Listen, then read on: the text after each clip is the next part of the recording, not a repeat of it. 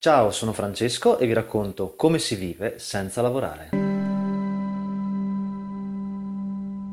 Nel nostro precedente incontro abbiamo capito come mai non siamo ricchi. È chiaro che alcuni diranno come faccio ad essere ricco se guadagno 1000 euro al mese e ne spendo 500 d'affitto e come dargli torto. La chiave di lettura sta nel fatto che la ricchezza non è questo, cioè non dipende da quanti soldi abbiamo in banca ma da quanto siamo bravi a generare delle piccole entrate che col tempo ci permettono di liberarci dalla schiavitù del lavoro. Capisco che ora non sia facile comprendere che tutti possono intraprendere questa strada, ma col tempo scopriremo insieme che si possono generare dei guadagni anche dal niente senza investire grosse cifre in denaro. Ciò che adesso dobbiamo capire però è che il più grande ostacolo alla nostra libertà è insito nei concetti base della nostra stessa economia. La maggior parte delle persone non riesce ad avere a disposizione grosse cifre in denaro perché è plagiata dall'idea che la nostra società sia ricca nella misura in cui le persone lavorano producono e acquistano. Siamo così convinti che risparmiare sia un male che abbiamo addirittura coniato dei termini negativi per chi è attento alle proprie finanze. Avaro, tirchio, taccagno, spilorcio sono solo alcune delle accezioni negative che diamo alla pratica nobilissima che molti attuano di avere cura dei propri soldi. Siamo convinti che siamo ricchi se l'economia cresce e che questa crescita dipenda dal prodotto interno lordo, cioè quell'indicatore che viene comunemente definito PIL. Ciò che però non ci chiediamo è chi trae veramente ricchezza da questo meccanismo. Com'è possibile che più produciamo, più spendiamo e più siamo ricchi? Secondo questo indicatore, se mi spendo tutto quello che guadagno, raggiungo il massimo della ricchezza. Ma c'è qualcosa che non torna perché in questo modo non farei altro che rimanere senza soldi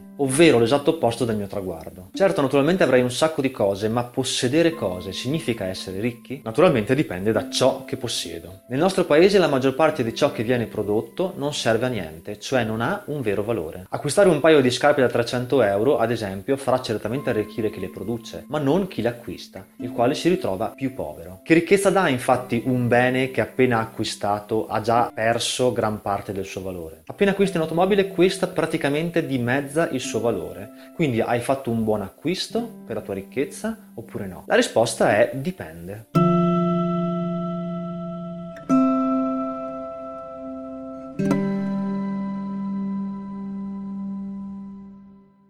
Per un rappresentante, ad esempio, avere un'automobile che può sopportare un buon numero di chilometri l'anno è probabilmente un buon investimento per il proprio business. Chi invece l'acquista solo per mettersi in mostra sta solo perdendo soldi. Questa è la consapevole e lucida analisi che dobbiamo fare ogni volta che sentiamo il bisogno di acquistare qualcosa. Altrimenti facciamo il gioco di quei colossi che cercano di venderci il loro inutile sfruttando le nostre debolezze. Chi è a capo delle grandi multinazionali ha bisogno che le persone non prendano consapevolezza di questi concetti, altrimenti il loro business sarebbe in grave pericolo. Se le persone smettessero di acquistare ciò che non ha reale valore, la maggior parte di chi produce il superfluo fallirebbe. Questo naturalmente minerebbe la crescita del PIL, ma niente paura perché queste persone hanno un forte potere persuasivo.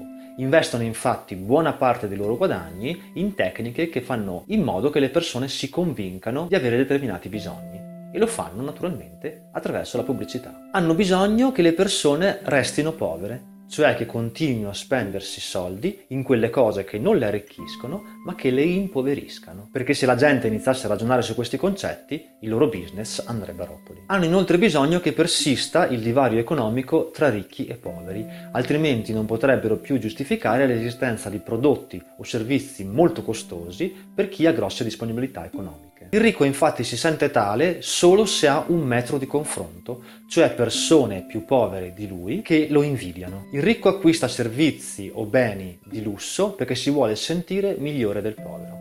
Ma se i poveri non esistessero, cioè se nella società le persone fossero davvero tutte uguali, questo business fallirebbe miseramente. I poveri, a loro volta, per essere come i ricchi, cercano di imitarli e quindi anche loro spendono gran parte dei loro soldi nell'inutile. Cercano di mettersi in mostra, vogliono sembrare migliori, ma non si accorgono che questo non fa altro che impoverirli ulteriormente.